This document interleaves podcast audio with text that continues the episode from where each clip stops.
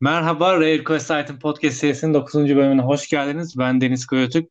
Bu bölümün başlığı Türkiye'de oyuncu olmak hassas bir konu. Genel olarak video oyunlarının hakkında konuşacağız ama Türkiye'de oyuncu olmak konumuzu da sınırını aşmayarak tartışacağız. Türkiye'de oyuncu olmak konulu bölümümüzde pek değerli bir oyuncu konuk ettik. Alper Kurt. Aynı zamanda 2000'li yılların başında kurulan ve Türkiye'de oyun gazeteciliği ve oyun basını adına çok güzel işler başarmış TR Gamer'ın yazar kadrosuna da yer almıştı. Hoş geldin abi. Hoş bulduk. Merhabalar. Merhaba. Ben TR Gamer ekibinde yer aldığından bahsettim ancak dinleyeceğimiz için kendinden kısaca bahseder misin? Tabii ki ben 84 yılı doğumlu senin veteran olarak tabir ettiğin e, yavaştan yaşını almış bir oyuncuyum. Oyunculuğa tabii çok erken başlamadık ama en azından ortaokul 1'de başladım.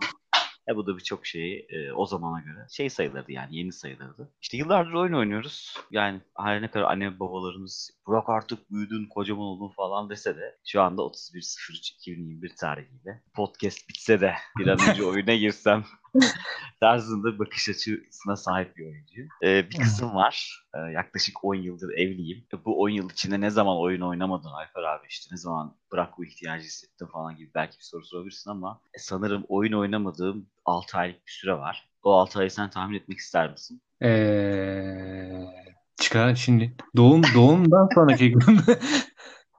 Tabii ki askere gittiğim zamandan beri. Aa doğru doğru bak. Ben onu unuttum tamamen.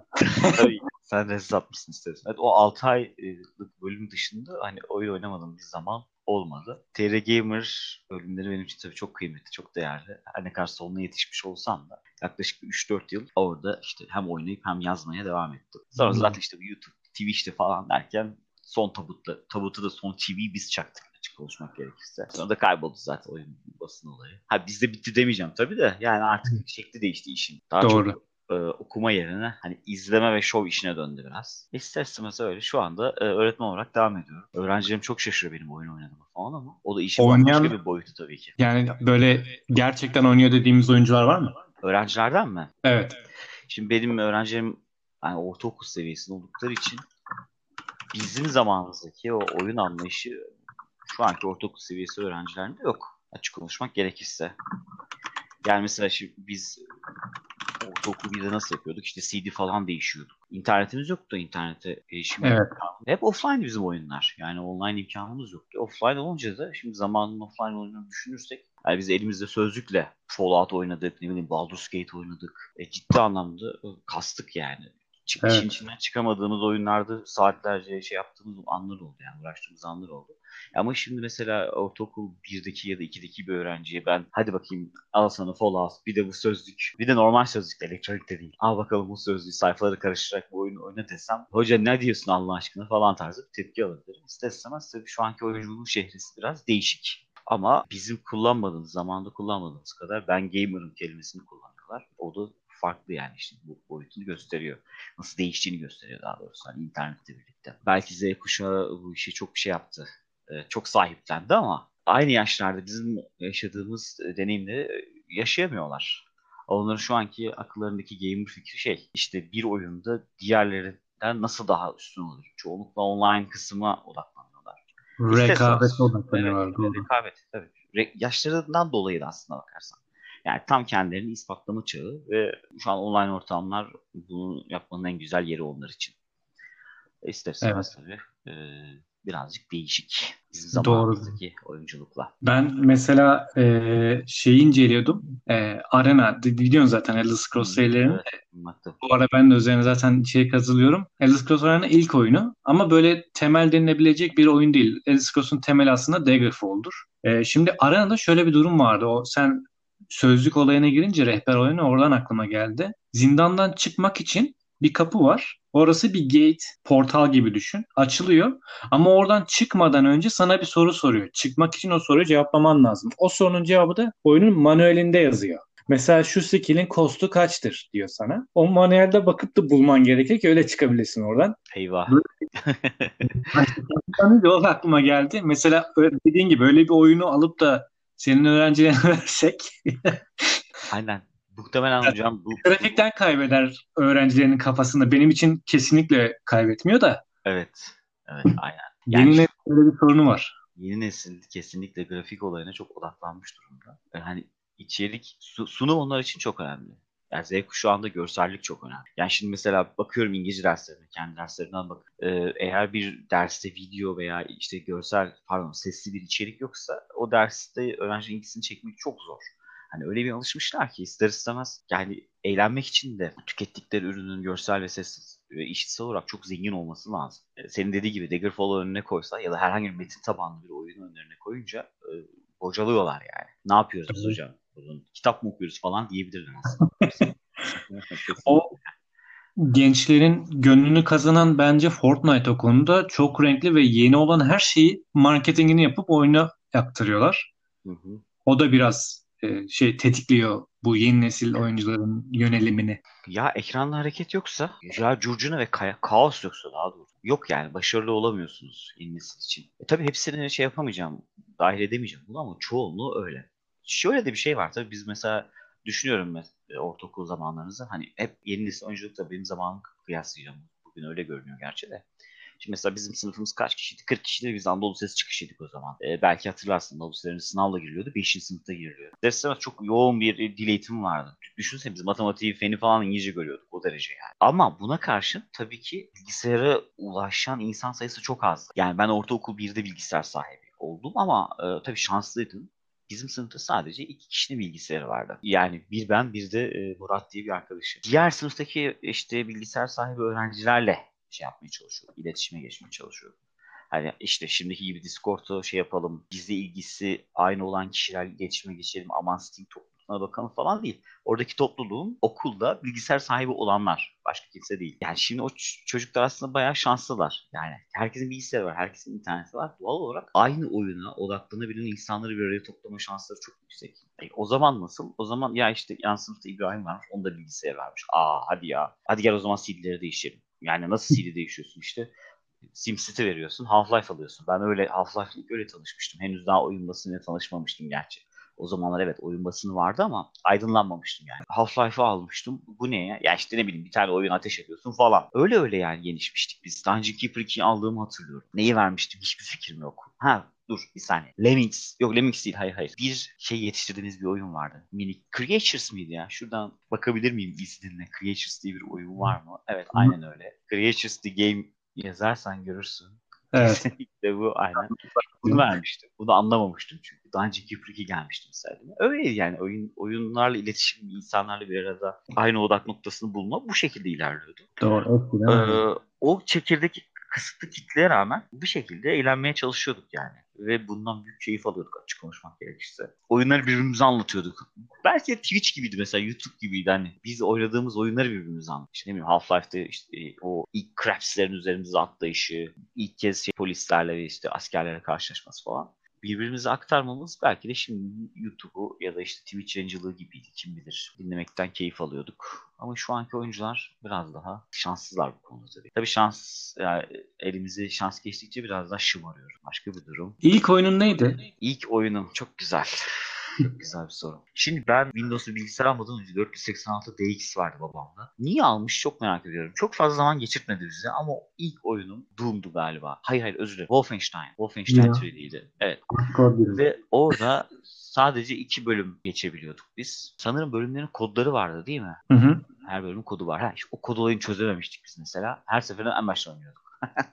Maksimum 2-3 bölüm gidebiliyorsun. Sonra bir daha baştan. Sonra bizim çok fazla oynadığımızı görünce babam kaldırmıştı. Ortaokulda, ortaokul 2, aynen. Ortaokul 2'deydim ben. Bir Celeron 33 mü, 333 mü? Öyle bir bilgisayar almıştı babam. Sonra Pentium 2'ye terfi edecek. Bilgisi oyunu almadan şunu hatırlıyorum. CD oyun. CD oyun dergisi aldığımı hatırlıyorum. Oo çok yani, güzel. CD oyun şey vardı orada. Göktuğ, Göktuğ abim var. Dur bakayım. Şeyin Sinan Akkol'un kankisi Göktuğ Yükseldi galiba. Aynen Göktuğ Yüksel galiba. Starcraft'ta falan e, şeyler tam çözümler yazardı. Mesela e, bilgisayarı almadan önce onu şey yapmıştık. E, onu almıştık. Onun tavsiye ettiği oyunları falan almaya çalışıyordum. Ama şeydi böyle nasıl desem hiçbir şeyin farkında değildik aslında. O Tetris mesela koysaydı deseydik bunu al oyna yine oynayacaktık. Rastgele alıyorduk tabii ister istemez. İlk oyunum Wolfenstein'di ama ilk ciddi oyunumuz sanırım Komandos'tu ya açık konuşmak gerekirse. Commandos hmm. 1. Commandos 1 aynen Commandos 1. Yani bir oyun dünyasında Commandos'a girmek biraz sıkıntı olabilir sanırım. Ben zaten. Baldur's Gate'leri falan hani çok e, sonradan fark ettim. RPG hmm. oyunu biz çok sonra geldi. Sonuçta oyuncular yeni yeni giriyorsun yani. Şey, Elime Commandos 1 geç, geçmişti ama. Bunda mesela çıkış tarihlerini falan karşılaştırsam muhtemelen çok uyuşmayacaktır ama Commandos Komando, 1'de Commandos da iyi bir başlangıç bence. Behind Enemy Lines. Aynen. Ve çok zor bir başlangıç bence. Yani ne bileyim şimdi ortaokul seviyesindeki bir bence e, şey yapsam Commandos Behind Enemy Lines'ı versen. Hadi bunu geç desen. Hocam ben bunu oynayamıyorum der muhtemelen. Kasar mı kasmaz mı onu da bilmiyorum. Biz azimliydik ya. Çok azimliydik gerçekten. Şu anki öğrenciler şey öğrenci diyorum. Şu anki oyuncular biraz kolaycı deniz açık konuşmak gerekirse.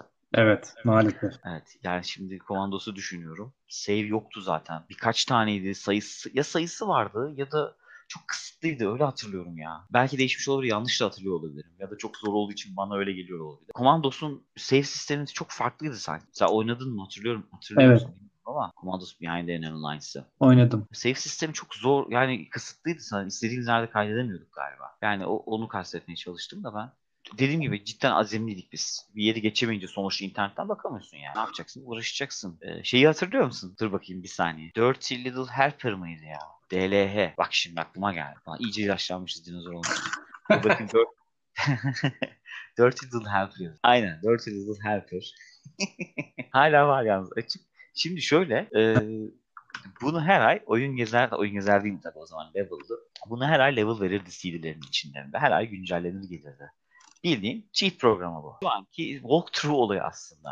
Bazı oyunların şeyi var, walkthrough'su var. Bazı oyunların e, hileleri var falan. Yani oradan girip bakıyorduk. Grim Fandango oynuyoruz.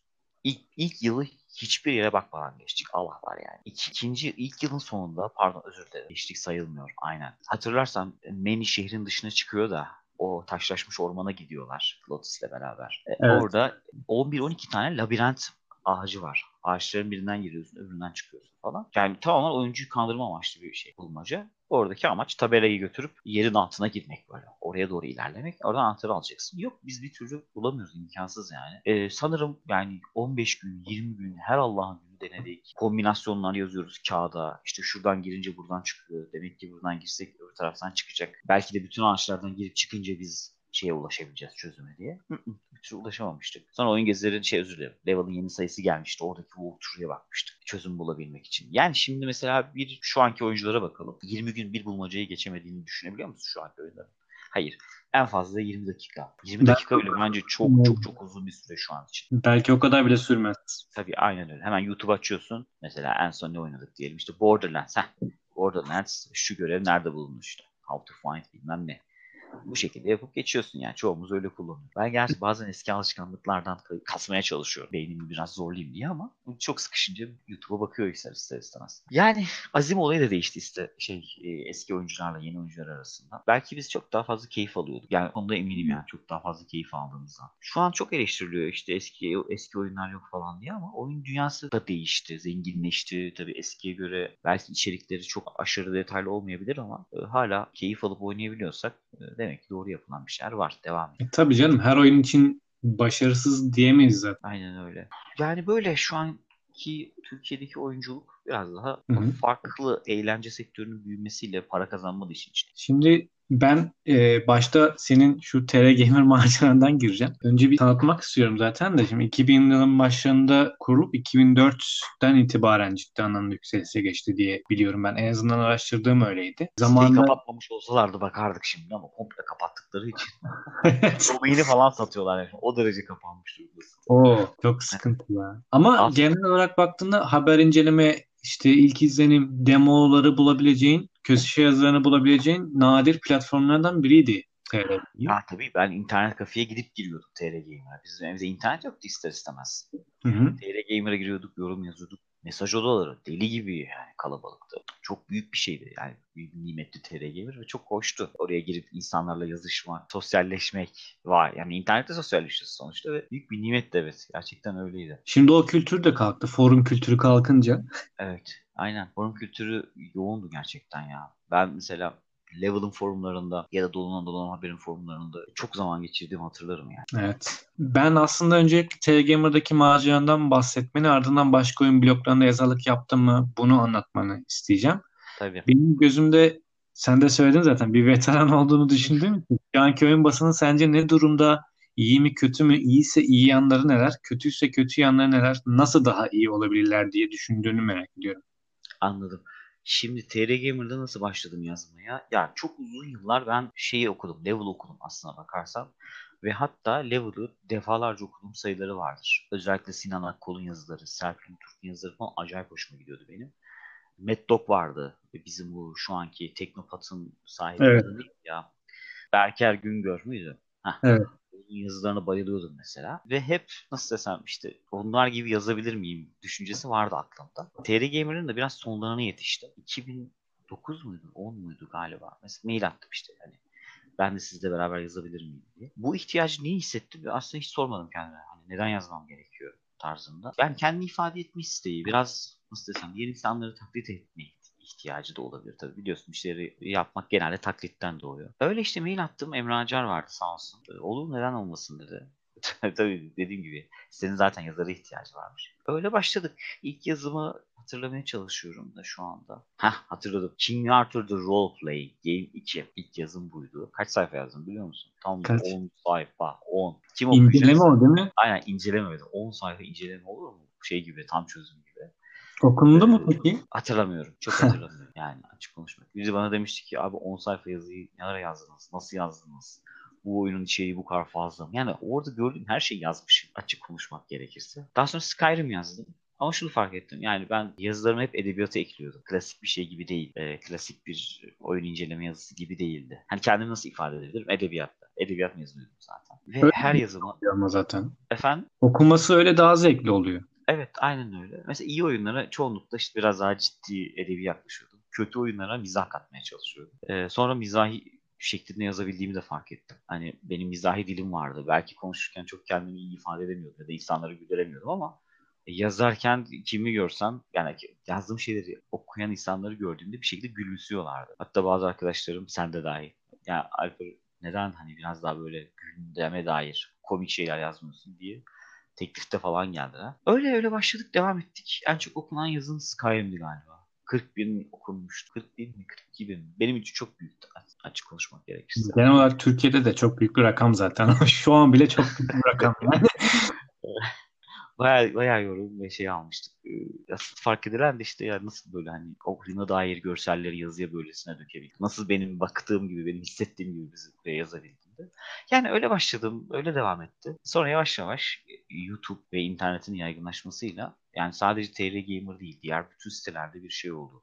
E, patlama oldu yani. Patlama derken çöküş oldu. Merlin'in kazanı dahil buna. Ki Merlin'in kazanı oldukça popülerdi o zaman. Bizden çok daha iyiydi. Şimdi ben Merlin'in kazanı hiç daha yeni aklıma geldi. Merlin Kazan diye bir site oldu. Ne yapıyorlar, ne yapıyorlar onu bilmiyorum. Oyun basını olayını nasıl bıraktık? Şu an ne durumda sence? Şu an ben hiçbir sadece girdiğim tek bir site söyleyeyim sana. O da haber alma amaçlı. Ve e, VG 24.7'ye giriyorum. VG247 neyse. Evet. E, yılların Evet. Bazen de Eurogamer'a giriyorum. Onların makaleleri fena olmuyor yazıları. Ee, ben... Şey, inceleme değil de böyle gündeme dair güzel yazılar alıyor öyle. Hı hı. Ara sıra PC Gamer'a giriyorum ama çoğunlukla e, amacım haber almak benim. Oyun basından haber almak yani. VG247'den. Bu neden şu anda bu halde? E, insan okumuyor. İnsanlar başkalarının fikirlerini merak etmiyorlar. Daha doğrusu videolar, bize verilen haberler sürekli görsellik ve şey üzerine olduğu için, video üzerine olduğu için ihtiyaç duymuyoruz bence artık. Yani evet. merak etmiyoruz. Çünkü orada her şeyi, her ihtiyacımızı giderebiliyoruz. Yani önceden ben hiçbir şekilde görseline veya videosuna ulaşamayacağım oyunları okumaya bayılıyordum. Hani yepyeni bir dünyaydı benim için. İşte atıyorum e, şey mesela neydi bizim Planescape Torment. Hiçbir şekilde görememişim. Görseller gelmemiş. Ön inceleme yapmışlar. Uf Planescape Torment'ın ön incelemesi. Okuyorum falan böyle çok değişik şeyler olacakmış. İşte bir iskelet ya yardımcımız olacakmış. Onları okumak acayip keyif veriyordu. Ama şimdi bakıyorsun mesela önümüze bir video düşüyor. Ee, ona ihtiyaç kalmadı yani. Şu an ben yazsam ben bile bazen kendi yazımı okurken bazı yerlerden atladığımı hiç yapıyorum hissediyorum. Z kuşağı bizim için bile böyleyse Z kuşağı için yani düşünemiyorum bile. İsterseniz sektör değişiyor ve bu değişime bir şekilde hani ayak uydurmak değil de kabul etmek gerekiyor diye düşünüyorum. O yöne ee, yönelmek gerekiyor yani. Şey video içerik yönüne yaklaşmak gerekiyor diyorsun. Ya aynen. Evet video içeriğe yaklaşmak gerekiyor değil. Hayır bu bir gereklilik değil. Öyle öyle demeyelim. Nedir? Ee, trend mi desek acaba? Trendten dolayı mı böyle? Yani bir şeyleri okumaya yavaş yavaş uzaklaştık bence. Artık telefonlardan mı kaynaklı? Sürekli bir şeyleri görsel olarak görmek istiyoruz. Evet. Ben şu an kendi adıma söyleyeyim. Onlara bile bakmıyorum. Mesela bir oyun çıkacak mesela atıyorum ne açıklanmış? İşte It Takes Two muydu şu iki kişilik oyun? It Takes Two çıktı. Sadece bir 30 saniyelik kadar videosunu izledim. Daha fazla video izlemedim. Merakımın ölmesini istemiyorum. Açık konuşmak gerekirse kendi adıma. Ama yeni, yeni nesilde nasıl oluyor bu? Ee, onlarda merakın ölmesi gibi bir durum yok. Ne kadar çok video görebilirsem benim yanım benim için o kadar kardır diye düşünüyor. Ya da o oyunu oynamasına da gerek yok mesela. It Takes Two. Atıyorum Murat abi Ejder, Ejderha. Ejderha mıydı onun şeyi? Ejderha'yı izliyor ve o, onun için yeterli o kişi için. Ortamlarda ben oynadım diyebilecek seviyeye gelebiliyor. Yani fikir olması onun açısından yeterli. Ben ise bazı şeylerin spoiler olmasını istemiyorum. Yani ben oyunu 10 yıl sonra oynasam da herhangi bir videosunu görmek istemiyorum. Aklımda ona dair bir imge olmasın. Merak duygum ölmesin istiyorum yani. Hı hı. Ee, ama bu çok insanda yok. Çoğu insan bir an önce göreyim. Seriyi en azından video olarak olsa bile tüketeyim başka bir şey geçeyim peşinde. Evet. Şey bu bir de birçok kişiye iş kapısı oldu. Video içerik olayı zaten. Evet. Onlar Doğru. için de ya ekonomiye de can verdi aslında bir baktığın zaman. Ama bu bu şöyle e, nasıl desem çok az kişi için geçerli bu. Yani 100 kişiden mesela kaç kişi fonda para kazanıyordur ki? Bence 100 kişiden 3 kişi kazanıyordur. O kadar yüksek mi diyorsun? Düşük ya. Kişi. Yüksek mi? Bence yüksek tabii. 100 kişi 100 kişiden 3 kişi kazanıyorsa. Bir tane şey vardı. Açıklama vardı mesela. YouTube'un YouTube mu yaptı? Bir araştırma sitesi mi yapmıştı bilmiyorum. Hani YouTube'da 100 bin aboneye ulaşınca sana bir plaket gönderiyorlar ya. Hani tamam hmm. artık orada copyrighted oluyorsun, verified oluyorsun. Bu na ulaşan toplam YouTube içerik üreticisinin oranı yüzde üç mü mü? Üç buçuk mu neymiş? Hmm, o kadar içerik anladım. üreticisinin arasında düşün yani. Anladım. Ben onu düşünerek üç dedim de üç bilmiyorum. Şu an düşününce fazla oldu. Bir, iki falan mı zaman yani? 100 kişiden 3 kişi kazanıyorsa yani senin ya da benim bu işten para kazanmamız lazım. En azından. Abi bak yani bakınca şimdi piyasaya var yani yok değil. Ama senin yaptığın içeriğe bağlı. Çoğu kişi gogo geyik içerik yapar. Ama bir başkası gelir orada ne yap? Atıyorum Sezar 3 oynar mesela. O Sezar 3'ü Türkiye'de kimse izlemez. Ben açıkça konuşayım bu konuda. Anladım. Ama Türkiye'de... adam Malezya'daki adam Sezar 3 yayını yapıyor. Amerika'daki Avrupa'daki adam izliyor. Türkiye'deki adam Sezar 3 yayını yapıyor mesela. Türkiye'deki adam izlemiyor. şey. Bu biraz anlıyorum. Anlıyorum ne demek istediğini. Biraz da aile çevreye çevre çevre etkisini ortaya çıkıyor aslında bakarsan. Yani atıyorum mesela işte senin komşuların ya da işte ailenden birileri daha böyle nitelikli içerikler. Bu herhangi bir şey olabilir. Televizyon, kitap veya film. Daha nitelikli içeriklere odaklanmışsa senin de ilgin oyunlarda mesela. Aynı şekilde nitelikli içerikler, içeriklere doğru kayıyor. Ama mesela sürekli vurdu kırdı ya da ne bileyim işte futbol veya aksiyon içerikli şeyler, görsel veya yazılı basınla ilgilenen birileri varsa bu sefer çocuklar da aynı şekilde işte Fortnite oynuyor, PUBG oynuyor. Çocuk elinden PUBG'yi düşürüyor evet. falan. E, bu tamamen çevreyle alakalı. Çevrenin etkisini de tabii şey yapmak hmm. lazım. Konuşmak evet. lazım. Günümüzdeki oyunculukta çevrenin etkisi nedir? arkadaşların sürekli Green Fandango ya da Adventure macera oyunlarını oynadığını düşün. Şu an mesela sözünü kestim. Türkiye'de kaç kişi Monkey Island biliyor yani? Tabii yok o çok zor aynen. aynen. Kesinlikle ama mesela güncel macera oyunlarına örnek verirsek işte Life is Strange'i kaç kişi biliyor ya da işte neydi bizim zombi oyunumuz The Walking Dead'in yani ilk o Telltale'in yaptığı Telltale'ın oyunları. Kaç kişi oynadı? Ya hadi o biraz mobilde var ama kaç kişi oynamayı tercih eder daha doğrusu bunu sormak lazım. Ya onlar biraz hikaye bazlı olduğu için başta konuştuğumuz video içeriğe yöneldikleri için insanlar da belki tercih etmiyor da olabilirler bilmiyorum da.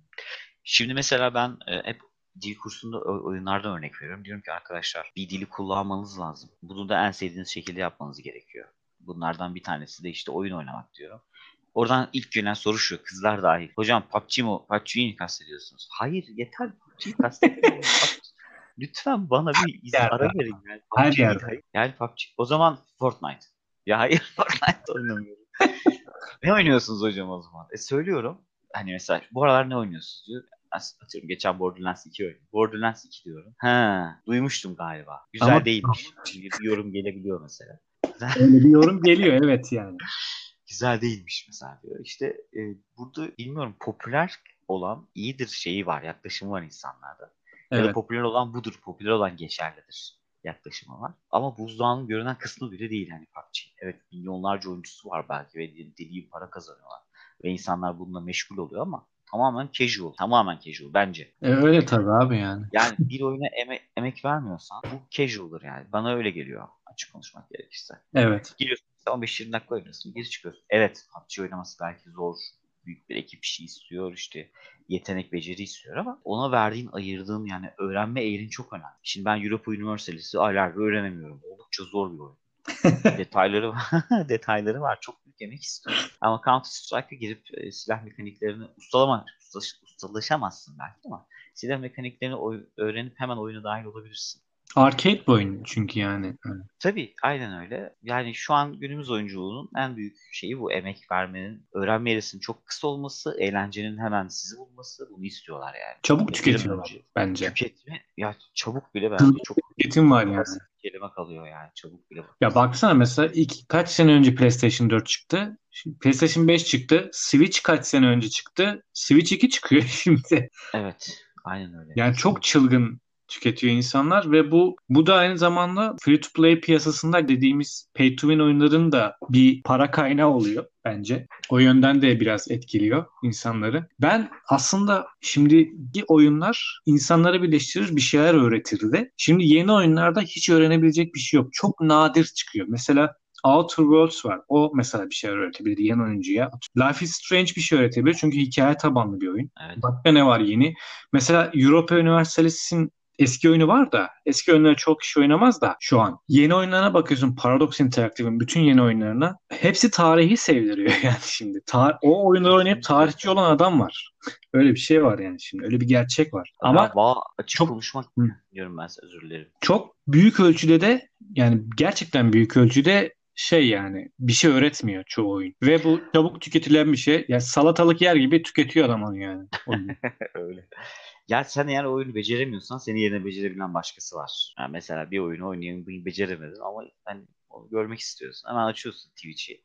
Birileri orada oynuyor. Birileri e, onu sana gösteriyor. Ve sen pasif konuma geçiyorsun. Bence şu an geçmişe göre çok pasif oyuncular. Aktif gibi görünüyorlar ama kesinlikle değiller. Nasıl? Yani, biraz bakar mısın mesela? Tabii ki hani en basit örneğinden ben ne demiştim? Mesela Fallout'tan e, bahsetmiştim sana. E, sözlükte Fallout oynuyorduk demiştim. Ve çözüm yollarımızı kendimiz bulmaya çalışıyorduk. Yani mesela Fallout elimizden tutup bize oyun sistemini anlatmıyordu. Ne bileyim tutorial'ı yeterli değildi. Ama kendimizden ödün verip zamanımızdan özellikle bir şekilde o oyunu öğrenmeye çalışıyorduk. Sorunlarımızı kendimiz çözüyorduk. Ama şimdi mesela atıyorum ne olsun en basitinden işte yeni çıkan oyunlardan işte God of War. God of War'da bir, bir yeri geçemedin challenge'lardan birini yapamadın. Yapacağın tek şeyi onun çözümüne bak bak. İsterseniz pasif konuma geçiyorsun. Ya da sistemin yetmiyor mesela. E, sistem yetmiyor. Açıyorsun YouTube'dan istediğin şeyi izleyebiliyorsun. Bu da burada da aktif değilsin. Burada da pasifsin. Sadece izliyorsun. Yani bir film izliyormuş gibi o işin içine girmiyorsun. Hı hı. E, ama geçmişte bizim harcadığımız emeği göz önünde bulundurursak biz bayağı ciddi ciddi e, emek veren, oyunla birlikte gelişen karakterlerdik. Bence bizim o e, işte 90'ların nasıl desem bu kadar çabalayan bir e, nesil pasif olmayan bir nesil olmasının sebebi buradan geliyor olabilir. Yani e, çözüm yollarını sürekli kendimizin oluşu. İki etkisi mi deniyordu ya? Bir şeyleri kendi kendi kendimize yapışımız, kendi kendine çözüşümüzden dolayı aşırı derece zevk almamız. İki etkisiydi galiba. Hı. Hani iki ya da mesela her şey şey geliyor, bozuk geliyor. Sen yapıyorsun. evet. Sen yaptığın için mutlu oluyorsun. Mutluluk seviyen artıyor. E şimdi öyle değil ki. Şimdi çocuklar herhangi bir şey yapmıyor. Çocuklar her şeyi e, hazır alıyorlar. Hazır tüketmeye çalışıyorlar. Yani en küçük e, 4 yaşındaki çocuktan itibaren YouTube'da çocukların hepsi. Maalesef. İçeriğe ulaştıkları içerik çok fazla. Çok çeşitli. Bizimkilerin belki bizim ulaşamadığımızın hani 10 katı 20 katı içerik var ama aldıkları keyif çok az. Bunun sebebi de dediğim gibi e, bir şeyleri çözemiyor oluşları. Hazır her şey. En ufak bir zorlanmada direkt çözümün karşılarına çıkıyor. Ya YouTube'dan olmasa bile şimdiki oyunlara bakıyorsun mesela. Koca koca harflerle gösteriyor. Bak buraya gideceksin. Biraz zaman geçiriyorsun. Görev yeri yanıyor. Yanıp yanıp sönüyor. Buraya gideceksin. Buraya gideceksin. Bulamadın galiba diye. Gami anlatıp anlatıyor. Karakter konuşuyor. Onu yazmışlar ya. Karaktere şey yazmışlar. Diyalog yazmışlar. Belki de şuraya gitmem lazım diyor mesela. Ya da işte belki de bulmacayı işte şu taşı şuraya koyarsam çözeceğim. Yani bu elin, elinden tutmadır. Başka bir şey değildir yani. Eskiden nasıl oyunun umurunda mıydık biz? Bana ne ister çöz ister çözme yani. Yok. O bulmaca orada duruyor. Yani bizim mutlu olmamızın sebebi buydu. Bu kadar keyif evet. almamızın sebebi buydu yani. Şeyde, Her şeyi kendimiz çözü, çözü çözmemizi. Çözme meselesine çok güzel bir örnek var. Yine Elder Scrolls'tan vereceğim de. E, Daggerfall ve Morrowind'de mesela sana betimliyordu. Bir görev aldın. Mesela Daggerfall'da. Daggerfall oynamadım ama Morrowind'i çok iyi hatırlıyorum. Mesela aynı Morrowind'de de geçeceğim. Mesela Daggerfall'da bir görev aldın. Atıyorum Magus Guild'dan ya da Fighters Guild'dan ya da Knights of the Dragons'tan bir görev alıyorsun. Adam sana diyor ki X kişisinin evine dev örümcekler basmış. Onları temizlersen 165 altın verecek bize diyor. Sen bu görevi alıyorsun ama adam sana diyor ki X kişisinin evi X malikanesi. Aynen. Çıkıyorsun dışarı abi. Millete tek tek soruyorsun burası nerede? Sana diyor ki şu doğuya git. Doğuya gidersen orada bir şey var. Bir ağaç var. Ağacın altında o ev diyor mesela. Gidip oraya alıyorsun, hallediyorsun şimdi geri dönüyorsun. Morrowind'de nasıl oluyor? Yani burada insanlara soruyordun aslında doğrudan. Morrowind'de şey vardı yanlış hatırlamıyorsam doğrudan sana Journal'da anlatıyordu. İşte kuzeye doğru gittiğinde orada büyük bir şekilli kaya olacak. Onun altındaki Dwemer mağarasına girdikten sonra oradan çıkarsan sağda hemen karşına çıkacak burası diyor mesela görev için. Aynen öyle tanımlıyordu yani haritada. Ha, Oblivion'a geçiyorsun direkt noktayı gösteriyorsun. Şimdi Skyrim'e geldik. Aynı senin dediğin muhabbete geliyor. Yani tıklıyorum map'e bu görev nerede diye orada bir seçenek var zaten. Ona basıyorsun görevi gösteriyor sana. Aynen öyle kesinlikle. Bu en son şeyde ben onu kapatmaya çalıştım. Ee, Odysseus. Evet aynen Odysseus'ta vardı galiba Assassin's Creed'de. Hani nasıl oynamak istiyorsunuz tarzında bir soru geliyor onun başında. Ee, görevlerin tam yerini gösteren şeklinde mi yoksa biraz daha keşif odaklı mı diye. Keşif odaklı seçtim. Yine görevlerin yerini gösteriyor da bazılarında tam değil. İşte diyor ki Zeus tapınağı var. Yıkık e, şeyin adı Kefalonya adasının güneybatısında. Onun altın, onun kuzeyine bakan sahilde bir yıkık tapınak var Gidip oradan bulacaksın diye. Eski günden aklımı getirdi mesela benim. Hı hı. Hani zorladım kendime YouTube'a girmeyeyim bakmayayım diye. Ama oraya da bir soru işareti koymuşlar yine de. hani bak burada olabilir istersen oraya bir git bak. Boş geçme falan tarzında. Tabii bunun amacı şey dediğim gibi e, insanları bıktırmamak. Onu sonradan değiştirebiliyor musun o ayarı? Hiçbir fikrim yok. Bakmadım. Hoşuma gitmiş. Ha, yani. belki değiştiremiyorsan değiştiremiyorsan diye de o soru işaretini koymuş olabilirler. Olabilirler. Doğru, o da olabilir. Tıkılıp Ama adamların, adamların yapabileceği bir şey yok. Çünkü e, hiçbir şey eskisi gibi kalmıyor yani. Ne evet. eski filmler eskisi gibi, ne edebiyat eskisi gibi. Bir şekilde Maalesef değişmek zorunda. Ve bu değişime ayak uyduramazsınız. Ne oluyor? Bu sefer adınız dinozora çıkıyor işte. Ne bileyim eski yaşlı moruk. O bu şekilde olabiliyorsunuz yani. Ama şimdi bakıyorum çocuklar e, çok daha etkinler mesela. Fakat popüler kültür onlara ne dayatmışsa çok böyle klişe konuşuyor gibi ama öyle yani. Hani trend neyse Yok abi doğru diyorsun. biliyorlar. Onun dışında başka bir şey bilmiyorlar yani. Doğru diyorsun. Ee, o Twitch örneği o zaten yani. Twitch YouTube tabii örneği. Ki, tabii Ama yani şey değil. Ha söyle yeni çıkan oyunlardan atıyorum işte ne var şunu şunu şunu. Ori mesela. Ori and the Blind Forest ya da Will of the Wisps'i Z kuşağından kaç kişi biliyor ki? Açık konuşmak gerekirse. Yani. kendini oyuncu olarak işte gamer olarak tanımlayan, hocam ben gamer'ım, gamer olarak tanımlayan kaç kişi işte Ori'da, Ori'nin farkında e, bağımsız yapımının farkında ya da işte Desperados 3 çıkmış onun farkında. Disco Elysium bu kadar metin tabanlı bir oyun yeni çıkmış. E, bunu acaba yeni nesilden kaç kişi oynuyor? Disco Elysium'u tutun yine aynı bizim 90'lar 2000'ler kuşağı oynuyordur. Z kuşağının ben e, Disco Elysium'u oynadığından şüpheliyim. Türkçe olsa bile oynamazlar. Açık konuşmak gerekirse yani.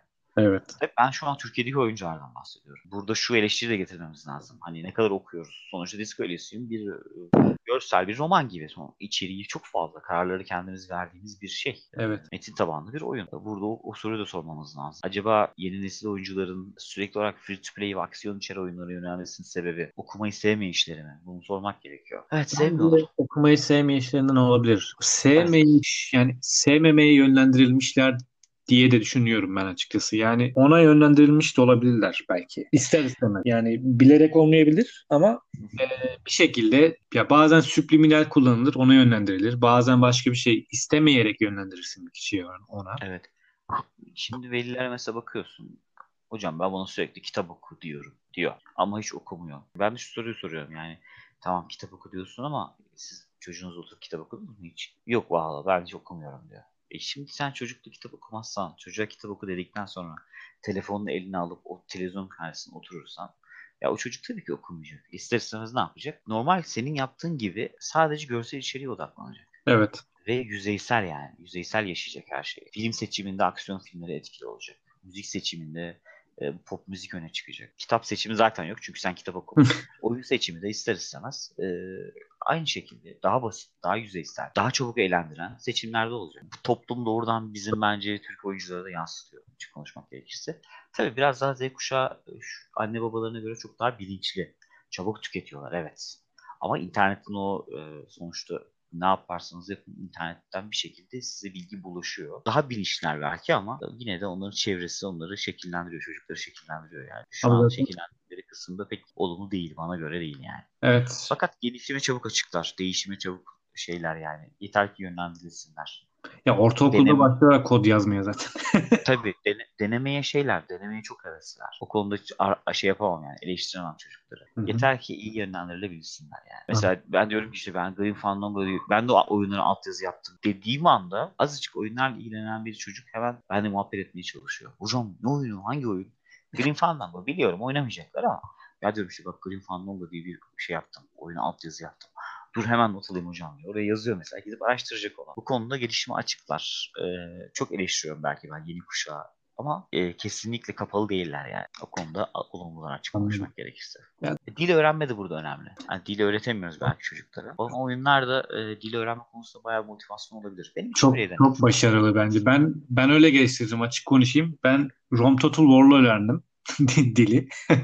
İngilizceyi. Ee, sonra neydi? Lords of Everquest'le öğrendim. Ultim Online var, görevler. Warhammer Online var. Ben öğreten. Ben şöyle çalışıyordum mesela. Derslerimde bile. Rom Total War oynarken. Ee, mesela bilmediğim, sürekli unuttuğum bir cümle yapısı, kelime yapısı mı var? Onun e, Türkçesini ve İngilizcesini bir not kağıdına yazıyordum. Monitörün kenarına yapıştırıyordum. O denk hmm. oraya bakıyordum doğrudan mesela. Çok güzel bir çalışma yöntemi olmuş evet. Bu şekilde öğreniyordum. Ama tabii zamanla okula falan gidince de üzerine daha çok düşünce insanlarla İngilizce konuşmaya başlayınca oyunlar hakkında, oyunlar sırasında zindana girersiniz, raid'e girersin, online oynarsın. Hı hı böyle daha çok gelişiyor. bir aldı başını gitti yani. bana bana hep şey soruyor çocuklar. Hocam kelime nasıl ezberlediniz? Ben hayatımda kaç yıldır İngilizce görüyorum. İşte dediğim gibi ortaokul 1'de başladık biz. Çünkü 5. sınıfta hazırlıkla beraber hiç daha kelime, oturup kelime ezberlediğimi hatırlamıyorum. İlk sene hariç. Çünkü sınavlara giriyorum. Sonrasında herhangi bir kelime ezberlediğimi hatırlamıyorum. Asla. Yani çünkü okuyarak ve oynayarak hep gördüm bütün kelimeleri. Evet. Zaten okulda gördüğümüz kelimeleri e, onları bilmek zorundasın. Temel yoksa nasıl oyun oynayacaksın. Onun dışındaki ekstra kelimeler hep şeylerden gelmiş, oyunlardan. Hocam nasıl bu kadar çok kelime biliyorsunuz? Nasıl ezberlediniz? Ezberlemedim ki ben edindim onları yani öğrendim aslına bakarsan. Kendi kendilerine resmen girdiler benim beynime. Çünkü o kadar çok kullandım ki o kelimeleri oyun oynarken. E, dil öğretiminde e, bu konuda oldukça iyi tabii oyunlar. Evet. Ben hep velilerime söylüyorum oyun oynasınlar diye. Hocam yapma sen de mi? Zaten oyun oynuyorlar. Çünkü şey veliler bana garip bakıyor öyle oyun oynasınlar deyince. Hayır diyorum beni yanlış anladınız. Yani hani bazı offline içerikli oyunlar onlara yönel onlara yöneltmeniz lazım ama veli nereden bilecek offline içeriği. Hı hı. İşte bu da çevre şeklinde tekrar karşımıza çıkıyor. Evet. Bize çok masum geliyor bazen oyunlar da. Süresini falan çok iyi ayarlamak lazım ya. Ortaokul yaşlarında bağımlılığa doğru çok fena şekilde yol açabiliyor yani. Özellikle online oyunlar evet. çok çok çok e, şu dönemde özellikle. Eskiden belki pek etkisi yoktu da şu dönem biraz tehlikeli. Kesinlikle. Eğer rekabete şey değil tabii oyun oynamak da çok fazla aşırısı yani ne bileyim. Ha, ya, aynen, kesinlikle aşırısı. Online oyunların rekabete dayalı olan kısımları, kısmı sıkıntılı bence. Doğru. Ortaokul çağındaki öğrenciler için. Kontrollü olmak lazım. Zaten 12 yaşındaki çocuğun PUBG oynamasına gerek yok ki. Oyun artı 18 mi? Yani artı artı 16 mı 18 mi ne bilmiyorum tabii de. İşte parental kontrol dediğimiz o da yok. Aman hocam bizim hocam çok çocuk çok şey oynuyor. Ne oynuyor? GTA oynuyor. Ya senin çocuğun GTA oynamaması lazım. Ne işi var senin çocuğun GTA? 12 yaşında çocuk, 13 yaşında çocuk. GTA oynamayacak. Başka şeyler oynayacak. Onu sen yönlendireceksin. İşte bilişim okur yazarlığı mı diyorduk? Niye? O bizim toplumumuzda olmadığı için her şeyimiz yarım ister istemez. Maalesef. Şimdi süper. Teşekkür ederim. Bu baya, bayağı iyi, güzel bir e, süreç oldu şu an. 40, 47 evet. dakikayı devirmişiz yani. olmuş mu? İşte böyle çok seçiyor bizim podcastler. Evet, anladım. Ee, bu sonuna gelirken ben bir konuya daha değinmek istiyorum. Bu Tabii. YouTube arasındaki kafada biz konuştuk. Oradan çıkacak yanlış anlamaları ben engellemek için söyleyeceğim. Twitch ve YouTube'u kesinlikle desteklemiyoruz diye bir şey yok. Ya ben açıkçası evet. destekliyorum. Çok da destekliyorum ve içerik de üretiyorum açıkçası kendi şartlarım evet. adına. Şimdi benim zamanımda, zamanında oyun bile oluşturmak için birkaç girişim oldu. Zaten senin de haberin vardı bunlardan. Hı hı. Hatta birinde sana bir oyun için değildi de o daha çok fantezi kültüre dönem isteriz. Sen bir çizgi roman. Çizgi roman, Conan evet. Evet. Ee, şimdi yeri geldi seni de davet ettim ancak maalesef sanki Türkiye'de bu oyun basını kavramı tutunamıyor bence. Çünkü yeni nesil artık içeriği bir anda daha önce konuştuk tüketmeye odaklanmış ya da o yöne doğru odaklanması sağlanmış bence. Bu yüzden de YouTube'da ve Twitch'te binlerce içerik var. Ancak ben hala bunun bir şeyi yazıp onu hissetmek ve hissettiklerini yazıya döküp karşıdakine, karşındakine aktarmak kadar başarılı olmadığını düşünüyorum. Yani o örnek verdim ya salatalık gibi tüketip bırakıyorsun yani. Gel gelelim. Bunu ben de yapıyorum. Ee, benim de arada bir izlediğim. Mesela benim takip ettiğim çok çok iyi yayıncılar var. Mesela gayet iyi, gayet içerik hazırlayan, rehber içerik hazırlayan yayıncılar var. Ve ben bu içeriği seviyorum. Yani ben mesela Sezar 3'ten örnek verdik, oradan gideceğim. Sezar 3 oynuyorum diye düşünelim mesela. Sezar 3 oynarken atıyorum ekonomide zorlanıyorum sürekli. Lejyonlarımı yarat eğitirken. Ve benim izlediğim bu içerik bana lejyonlarımı eğittiğim halde ekstra bir şeyler daha eğitip, üretip hatta ekonomimi nasıl düzenleyeceğimi öğretti mesela. E, böyle şeyler de çıkıyor karşımıza. E, bir Twitch sayfamız var tamam orada ama benim yaptığım içerikler de daha çok rehber içerikli olduğundan inceleme vesaire içermiyor. Ben hala bu tür bir şeyin yazıyla aktarılmasını daha kalıcı bir etki yarattığını düşünüyorum. En azından bunu arzuluyorum yani. Ve buna göre insanların fikirlerine ve bir şeyler katmaya çalışıyorum onlara. Senin bu konudaki genel bir düşüncen nedir? Yani sence yarar oluyor mu bu tür video içeriklerin insanlara? Ya ben kendi hmm. çapımda gördüm yararını. Ya video içeriklerin tabii ki e, illaki yararı olur olmaz olur mu? Özellikle karmaşık oyunlar için. ya bilgi paylaştıkça çoğalır klişesi var belki. Yani çok doğru bir söz bence ama e, şimdi özellikle şu wiki kısımlarını oyunun wiki kısımlarına bakıyorum. Dark Souls mesela ya da işte Europa Universal'in wikilerine bakıyorum insanlar beraber ansiklopediler oluşturmuş. Evet. Ee, ya da işte Twitch ya Twitch Twitch için çok yorum yapamayacağım ya. Açık konuşmak gerekirse çok uzak uzağım. Hani biz dinozor eski eski bir oyuncu olarak Twitch'e ve YouTube kanallarına uzağım ama e, online platformlarda bilgilerin bir araya getirilip e, hiç kimsenin ulaşamayacağı miktarda e, çok büyük içerikler üretmek inanılmaz bir şey dediğim gibi özellikle Dark Souls mesela yayıncı hiçbir şekilde bilgi vermiyor ama oyuncular internet üzerinden bir araya gelip bir şekilde bazı şeyleri ortaya çıkarıyorlar. Veya insanlar birbirlerinin videolarından izleyip yepyeni bir içerik ortaya çıkarıyorlar. Bu konuda tabii ki bilgiyi paylaşma konusunda çok büyük bir etkisi var. Onu ben de göz ardı edemiyorum. Açık konuşmak gerekirse. Hmm. Anladım. Ee, ama işte buna ulaşmak çok zor Deniz. Hani bunun kalitelisini bulmak, e, zamanını ona ayırmak, çok belki belki bunun içinde bir şey lazım. Ayrı bir yayıncı lazım. İşte arkadaşlar bakın size böyle 2-3 tane kanal önereceğim. Bunlar mükemmel diye. yani, e, yani o, o da zor. 40 dakika bir videoda senin içeriğin için senin işine yarayacak bir içeriği bulup seçmek de çok zor.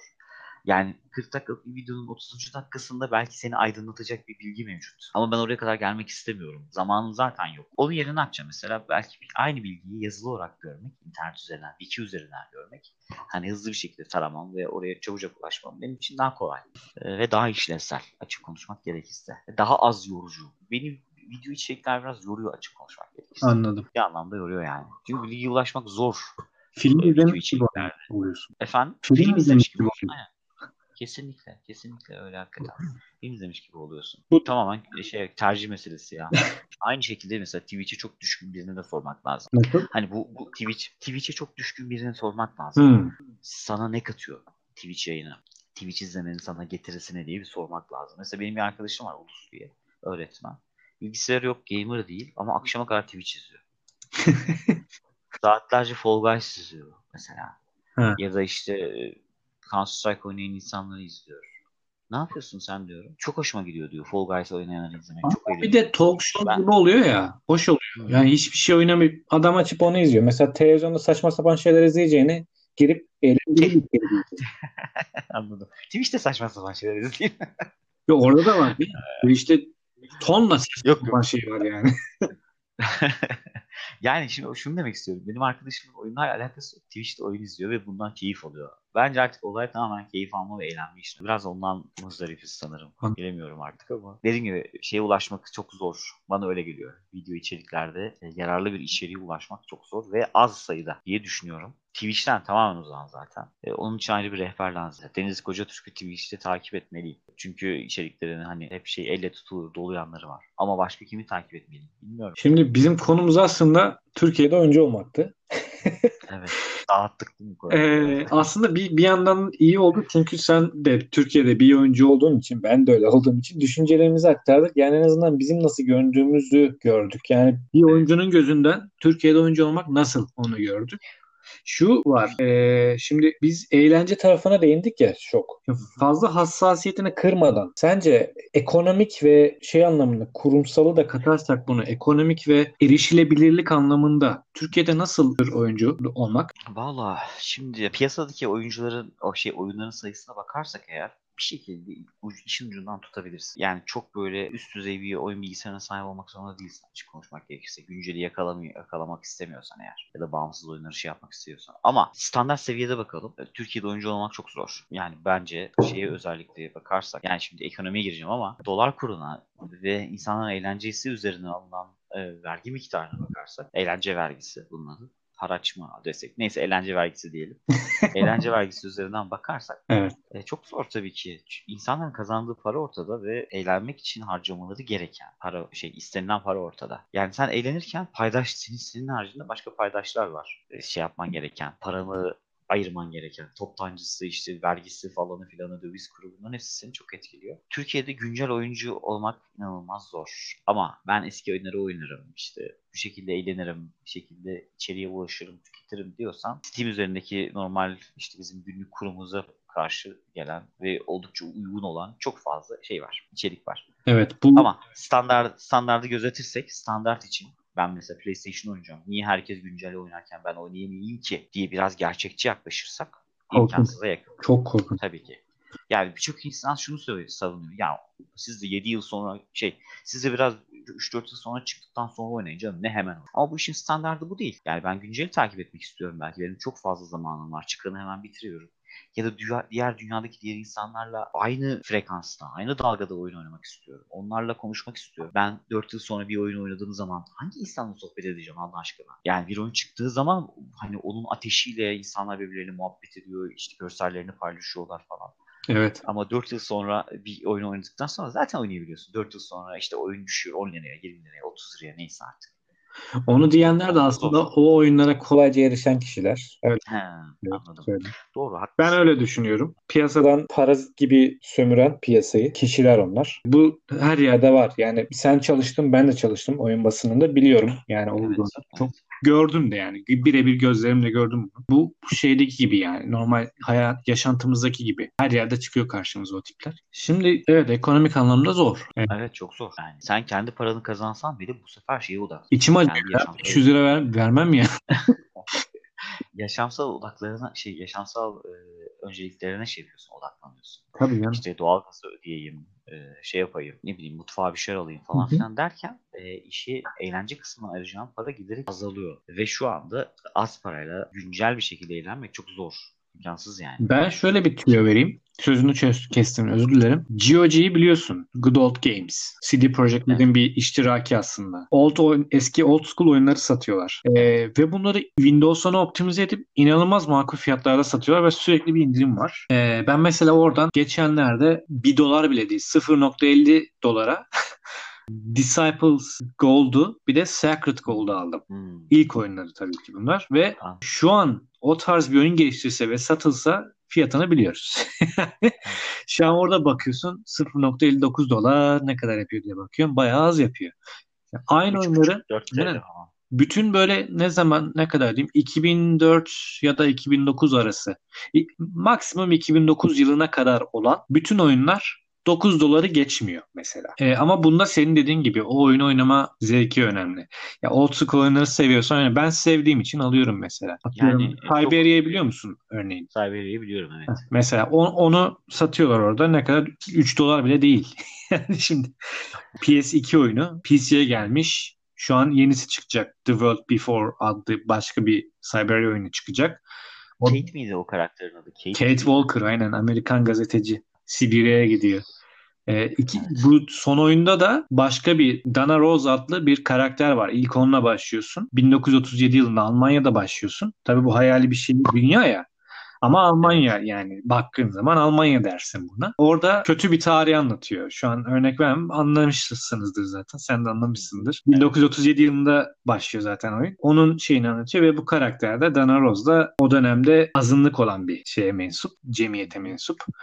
Ee, daha sonraki bölümlerde ikinci phase'in fazı mı denir? Ne denir ona? Chapter'ı mı denir? Ee, Kate Walker'la oynuyorsun. Ama Kate Walker şöyle olmuş artık. Ee, saçlar kısa. böyle Pride havalı. Bir Kate Walker karşımızda. Ha, bu işin şeyi zaten çıtır tarafı da çerez tarafı. Asıl değinmek istediğim konu bu. Yani şey GOG'den, GOG.com'dan e, kolayca eski oyunlara makul bir fiyatlarla erişebiliyorsunuz. Onu da ben ekleyeyim burada. Evet. Senin söylediğin o Steam yani. konusunu ekleyeyim ona özellikle. Steam'de bazı oyunlar zaten standart kurdan almıyor anladığım kadarıyla. Bazısı eski kurdan alıyor, bazısı yeni kurdan alıyor. Mesela Electronic Arts yeni kurdan alıyor. Bethesda eski kurdan alıyor. Örneğin hmm. Star Wars The, e, Knights of the Old Republic mi? Direkt Old Republic mi? Online oyunu var ya onun bir tane MMORPG. Evet. O mesela aylık fiyatını 12 dolar tamam. Ama Steam'de sattığı aylık fiyat 110 lira. Elder Scrolls Online'ınki de 12 dolar. Ama Steam'de sattığı fiyat 40 lira. Hmm. İşte yerelleştirme diyoruz biz buna. Ha işte. Bence. Yani. Öyle bir durum var yani. Şimdi hangi kurdan alıyor? Hangi, o niye oradan alıyor? O niye oradan alıyor diye bir muhabbete giriyorsun bu sefer. işin içinden çıkamıyorsun. Bu biraz da firmanın politikasıyla alakalı belki de. Öyle yani. Evet. Tabii şuna şunu da söylemek lazım. Hani oyun oynamak isteyen herkes için belli bir şey var belli bir avantaj var yani piyasada. Ama insan bunu ne kadar değerlendirmek istiyor. Mesela Verdi Yasin bir arkadaş var. Çok geç başladı oyuna. Hatta ben onun sistemini ben almışımdır. Şimdi Witcher 3'ü sanırım 2-3 defa bitirdi. Hiç abartmıyorum gerçekten. Yani 400-500 saatlik bir oyun süresi var. Ben Hiçbir şey yapmasa saat sürüyor. At sürüyor yani. Evet. Ama mesela ben ona diyorum ki işte bak Bioshock var. Onu denemelisin. Bir klasik. Oynadığı süre belki 5-10 dakika ancak vardır. Ya ben bunu sevmedim diyor mesela. Açık dünya istiyorum diyor ben. Assassin's Creed Odyssey, Odyssey, Odyssey'e girdi mesela. Şey yaptı. Odyssey'e girdi. Onu da deli gibi sevdi. Yani açık dünya olsun gideyim şey yapayım. Ha, bir de vurdu ama... kırdılı bir şey istiyor anladım. evet ama benim mesela onu önerdiğim bütün klasikleri şey yaptı. E, kenara tersiyle. Aynen. Ve o sürekli görseli çok yoğun olsun istiyor. Eski olmasını istiyor. Ben eski oyunları sevmiyorum diyor mesela eski görseli. Ve bu benim kuşağımla aynı. Hani biraz e, insanın kendini geliştirmesiyle mi alakalı desem bilemiyorum. Ya da zevkler mi desem. Ama her zaman şey daha kolay kolayına geliyor insanlar. Ya Witcher 3'te çok mesela evet içeriği çok dolu dolu bir oyun. Ben de bayılıyorum Witcher 3'e ama oynaması diğer oyunlara göre biraz daha kolay. E, metin tabanlı ya da işte sıra tabanlı veya izometrik RPG'lere göre o D&D kurallarına temel alan Dungeons and Dragons temelde kurallarını temin alan oyunlara göre çok daha kolay. E, bir şeyleri kasmıyorsun en azından. Her şey hazır geliyor gibi. Tabii canım. Witcher o sistemi bayağı çözmüş. Neyse çok dağıtmayalım. Başka bir sohbette ya konuşursak. Olur. Şey, Gel görmek isterim seni. Sen de uygun görürsen. İnşallah bakalım. Genel olarak oyunlar hakkında konuşabiliriz onda da. Bu bayağı gitti şu an. Evet. 1 saat 5 dakika olmuş. Kesinlikle. Kesinlikle. evet. tamam o zaman Teşekkür ederim. Son kez söylemek istediğin bir şey var mı? Rica ederim. Yok. Son kez söylemek istediğim bir şey. Önereceğin oyun olur. Önereceğin e, kitap olur. Öğrencilere Anladım. seslenmek istersin belki orada. Buradan öğrencilerime sesleniyorum. PUBG oynamayın. Dünyada başka oyunlar da var. Bazen öğrencilerimle aynı şeyden bakabilmek için onların oynadığı oyunları yüklemeye çalışıyorum. Mesela Brawl Stars'ı yükledim. Yaklaşık 15-20 saat oynamışımdır. Yapımcılar da çözmüş olayı ya gerçekten. Hani o 15 dakikada biz bu insanı nasıl eğlendirebiliriz ona ciddi ciddi kasmışlar.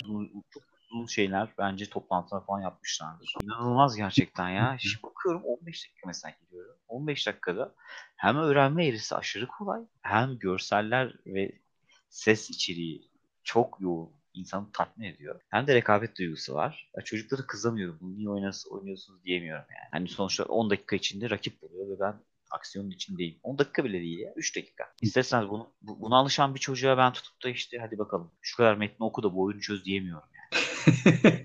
Çok doğru ya. Onu biraz da yönlendirmek gerekiyor işte. Dediğin gibi aileden gelir, çevresinden gelir. Belki elinden tutacak bir arkadaşı yoktur o konuda. Yani Kesinlikle ortak nokta e, konuşabileceği birileri yok. Herkes Brawl Star konuşuyorken sen gidip hadi Fallout konuşalım diyemezsin. İmkansız yani.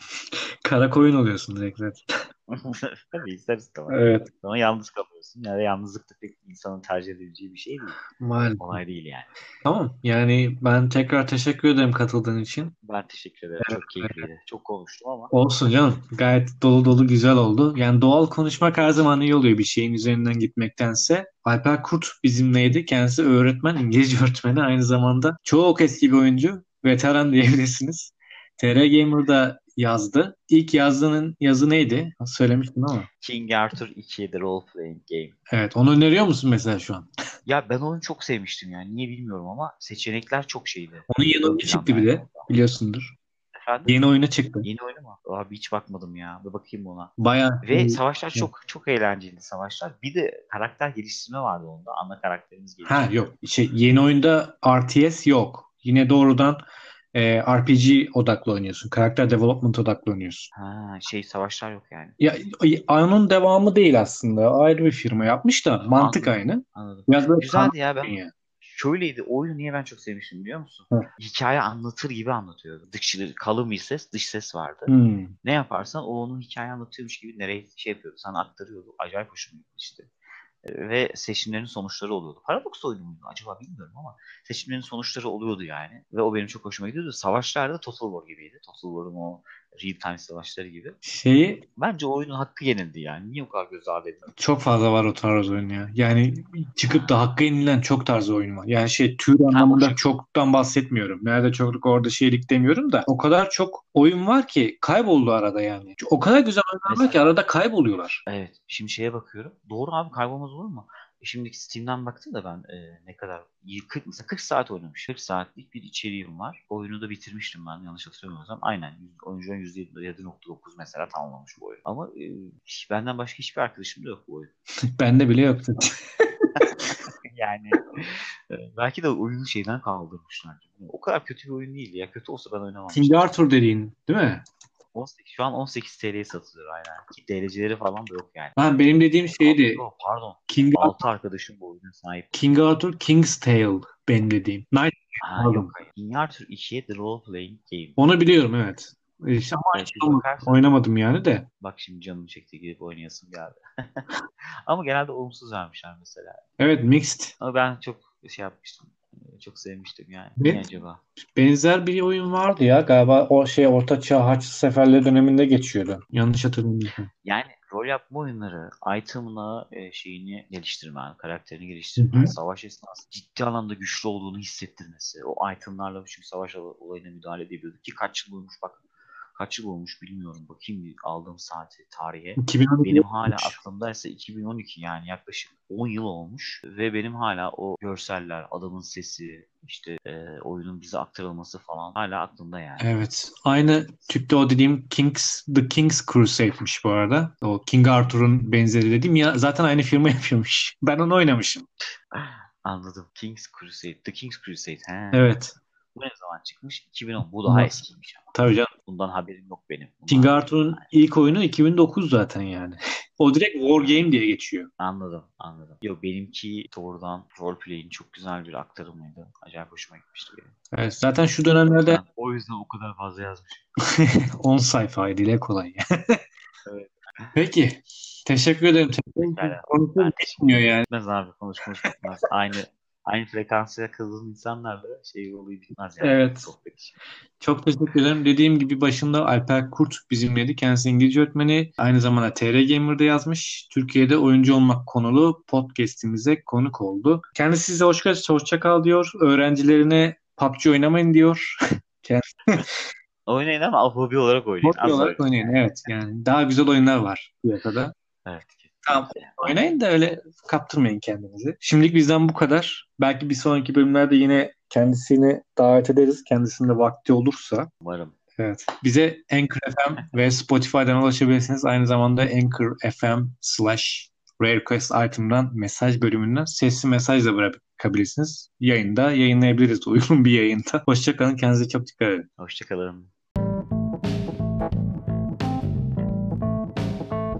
Rare Request item'ı dinlediğiniz için teşekkür ederiz. Bizlerle iletişime geçmek için iletişim at rarerequestitem.com adresine e-posta gönderebilir. Anchor FM sayfamızdaki mesaj bölümünden sesli mesaj bırakabilirsiniz.